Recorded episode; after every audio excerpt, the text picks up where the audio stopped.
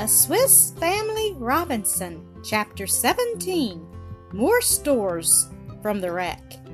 I rose with the first crowing of the cr- cock, descended the ladder, and set about skinning the kangaroo, taking care not to deface his beautiful, smooth coat. Our dogs relished their meal on the entrails of the animal so much that they intended themselves the pleasure of a breakfast on the carcass. Before I could descend, they had got off its head as it hung by the hind feet, and half friends, half foes, they were going to share their prize when I made my appearance. Recollecting our want of the means of protection against similar depredations, I thought it right to give them a slight correction for their fault.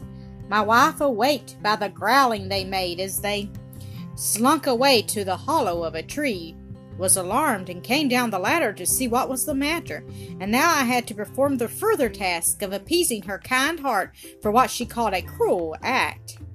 Kind hearted creature, said I, well, I know how glad you would be if there were not a stick in the world. But I did not beat Turk and Flora through anger or revenge, but from prudence and precaution. They intended modestly to eat up our kangaroo, which you promised yourself such pleasure in cooking, and unable as I was to acquaint them with the canine tongue, that it was not placed there for their use. It was proper to let them know that this in such a way as to deter them in future. Otherwise, they are strongest. They would end by devouring all our stock. My wife owned I was in the right, but I observed her from the corner of my eye, hovering about the hollow tree and patting the dogs to console them. I now set about stripping my kangaroo without injuring the skin, but I advanced so slowly in the business that my family were assembled about us and calling out famine. Before I had finished my work, having at last completed it, I went to the river to wash myself thoroughly, and then to the cellar's chest to change my coat that I might appear with decency at breakfast, and give my sons an example of that cleanliness which their mother was so eager to inculcate. Breakfast over, I ordered Fritz to get ready for Tent House, where we should prepare the boat and proceed to the vessel.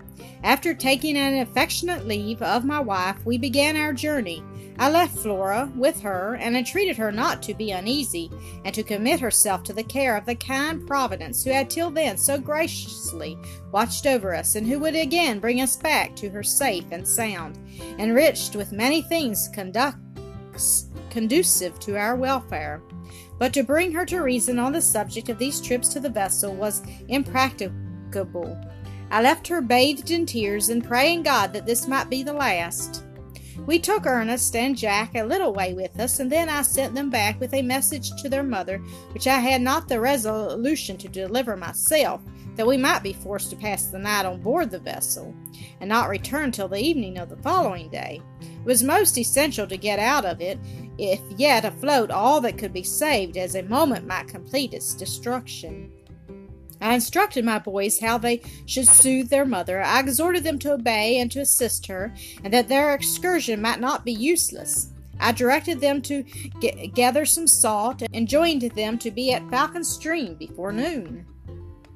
We got into the boat and, gaining the current, quickly cleared Safety Bay and reached the vessel, whose open side offered us an ample space to get on board. When we had fastened our boat, our first care was to select fit materials to construct a raft, as suggested by my son Ernest. Our boat of staves had neither room nor solidity enough to carry a considerable burden. We therefore looked about and found a sufficient number of water caskets, which appeared to me proper for my new enterprise. We emptied them, replaced the bungs carefully, and threw the caskets overboard, after securing them with ropes and cramps so as to keep them together at the vessel's side. This completed, we placed a sufficient number of planks upon them to form a firm and commodious platform or deck, to which we added a gunwale of a foot in depth all round to secure the lading. Thus we contrived a handsome raft in which we could stow thrice as much as in our boat. This laborious task had taken up the whole day. We scarcely allowed ourselves a minute to eat some cold meat we had pro- provided, that we might not lose any time in looking for the provisions. on board this, the vessel. In the evening, Fritz and I were so weary that it would have been impossible for us to row back to land, so having taken all due precautions in case of a storm, we lay down in the captain's cabin on a good elastic mattress which induced such sound repose that our prudent design to watch in turn for fear of accident was forgot, and we both slept heavily side by side till broad daylight opened our eyes. We rose and actively set to work to load our raft. We began with stripping the cabin of its doors and windows with their appendages. Next, we secured the carpenter's and gunner's chests containing all their tools and implements. Those we could remove with levers and rollers were put in terror upon the raft, and we took out of the others what rendered them too heavy. One of the captain's chests was filled with costly articles, which no doubt he meant to dispose of to the opulent planters of Port Jackson or among the savages. In the collection were several gold and silver watches, snuff boxes of all descriptions, buckles, shirt buttons, necklaces, rings, in short, an abundance of all the trifles of European lux- luxury.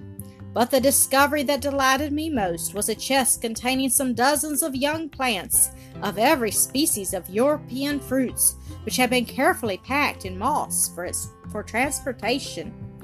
I perceived pear, plum, almond, peach, apple, apricot, chestnut trees, and vine shoots.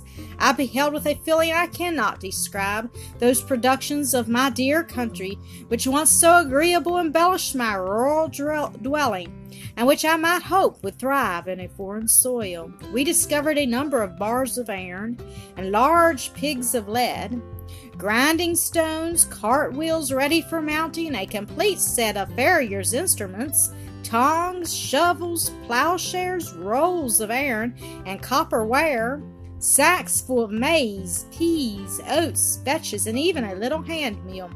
The vessel had been freighted with everything likely to be useful in an infant colony so distant.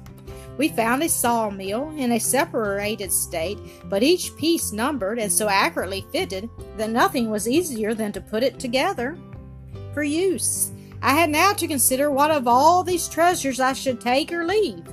It was impossible to carry with us in one trip such a quantity of goods, and to leave them in the vessel was exposing ourselves to be wholly deprived of them. We with difficulty and hard labor finished our loading, having added a large finishing net, quite new, and the vessel's great compass.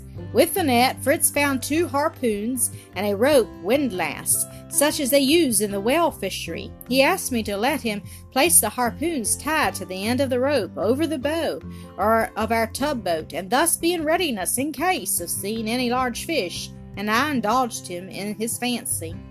Having completely executed our undertaking, we stepped into the tub boat, and with some small difficulty, which a little reflection and a few experiments soon enabled us to overcome, we pushed out for the current, drawing our raft triumphantly after us with a stout rope which we had been careful to fasten securely at its head.